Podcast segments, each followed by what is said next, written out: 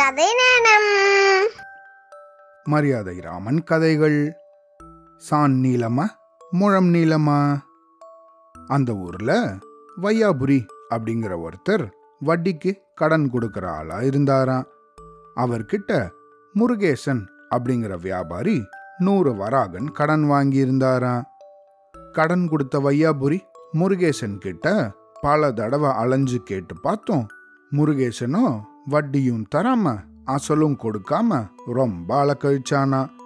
ஒரு நாள் வையாபுரி முருகேசன் கிட்ட தான் கொடுத்த பணத்தை வட்டியோட சேர்த்து உடனடியா கொடுக்கும்படி கடுமையா கேட்டாராம். அதுக்கு முருகேசனோ சரி நாளைக்கு நான் என்னோட வயல்ல வேலை பார்த்துட்டு இருக்கும்போது வந்து கேளுங்க. கடன் பத்திரத்தையும் கொண்டு வாங்க. அப்போ வட்டியோட அசலையும் தரேன் அப்படின்னு சொல்லி அனுப்பி வச்சாராம். அடுத்த நாளும் ஆச்சான். வையாபுரி அந்த கடன் பத்திரத்தோட முருகேசனோட வயலுக்கு போனாராம். வையாபுரியை பார்த்த முருகேசன் உங்களோட கடனை தீர்த்துடுறேன் இன்னைக்கு. கடன் பத்திரத்தை கொண்டு வந்திருக்கீங்களா? அப்படின்னு கேட்டாராம். இதோ கொண்டு வந்திருக்கேனே அப்படின்னு சொன்ன வையாபுரி தன் மடியில் இருந்த கடன் பத்திரத்தை எடுத்து முருகேசன் கிட்ட காமிச்சாராம் உடனே இந்த முருகேசன் என்ன பண்ணான் தெரியுமா? டபால்னு வையாபுரி கையில இருந்த அந்த கடன் பத்திரத்தை பிடுங்கி நார் நாரா கிழிச்சு பக்கத்துல எரிஞ்சின்னு இருந்த குப்பையோட குப்பையா போட்டு எரிச்சிட்டானா. இத பார்த்து வையாபுரி தகைச்சு போயிட்டாராம். முருகேசனும் திமிரோட இப்ப என்ன செய்வ? நான் உனக்கு எதுவும் தர வேண்டியதில்லை. அதுக்கான ஆதாரங்களும் இல்லை. இனி பணம் கேட்டு என்ன அடிக்கடி தொல்லை பண்ணாத அப்படின்னு கடுமையா சொல்லி அங்கேருந்து அனுப்பி வச்சிட்டாரான் ரொம்ப ஏமாற்றமும் அவமரியாதையும் அடைஞ்ச வையாபுரி வேற வழி இல்லாம மரியாதை ராமன் கிட்ட தன்னோட வழக்கை எடுத்துட்டு போனாராம். அவர்கிட்ட நடந்த விஷயங்களை எல்லாம் சொல்லி நீதி கேட்டு முறையிட்டாராம். எல்லா விஷயங்களையும் பொறுமையா கேட்டுட்டு இருந்த மரியாதை ராமன் முருகேசன் எழுதி கொடுத்த கடன் பத்திரம் எவ்வளவு நீளம் இருக்கும்? அப்படின்னு கேட்டாராம். ஒரு ஜான் நீளம் தான் இருக்கும் அப்படின்னு சொன்னாராம் வையாபுரி. சரி நாளைய தினம் இதே கேள்வியை உன்கிட்ட நான் திருப்பியும் கேட்பேன். அப்போ நீங்க அது ஒரு முழம் நீளம் இருக்கும் அப்படின்னு சொல்லணும். சரியா?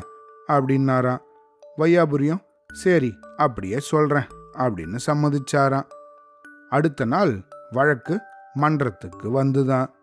மரியாதை ராமன் முருகேசன் கிட்ட நீங்கள் வையாபுரி கிட்ட நூறு வராகன் கடன் வாங்கினது உண்மையா? அப்படின்னு கேட்டாராம். அதுக்கு முருகேசனும் இல்லை ஐயா நான் அவன்கிட்ட கடனே வாங்கல அப்படின்னு மறுத்தானா. நீ கடன் வாங்கிண்டு கடன் பத்திரத்தை கூட எழுதி கொடுத்ததா வையாபுரி சொல்கிறாரு அப்படின்னு மரியாதை ராமன் கேட்டாராம்.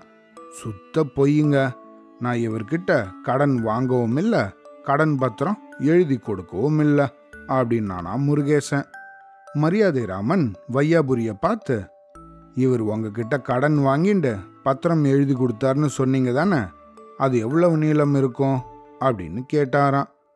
உடனே வையாபுரி அது ஒரு முழம் நீளம் இருக்கும் ஐயா அப்படின்னு சொன்னாராம்.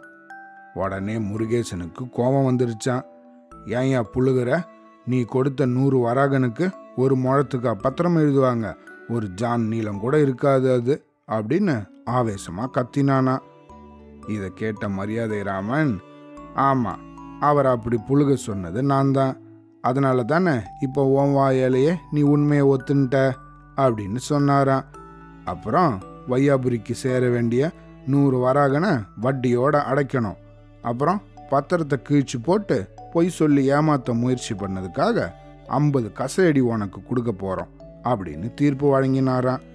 மரியாதை ராமன் சாதுரியமாக உண்மையை வெளிக்கொண்டு வந்த விஷயத்தை தெரிஞ்ச ஊர் மக்கள் அவரை ரொம்பவும் பாராட்டினாங்களாம்.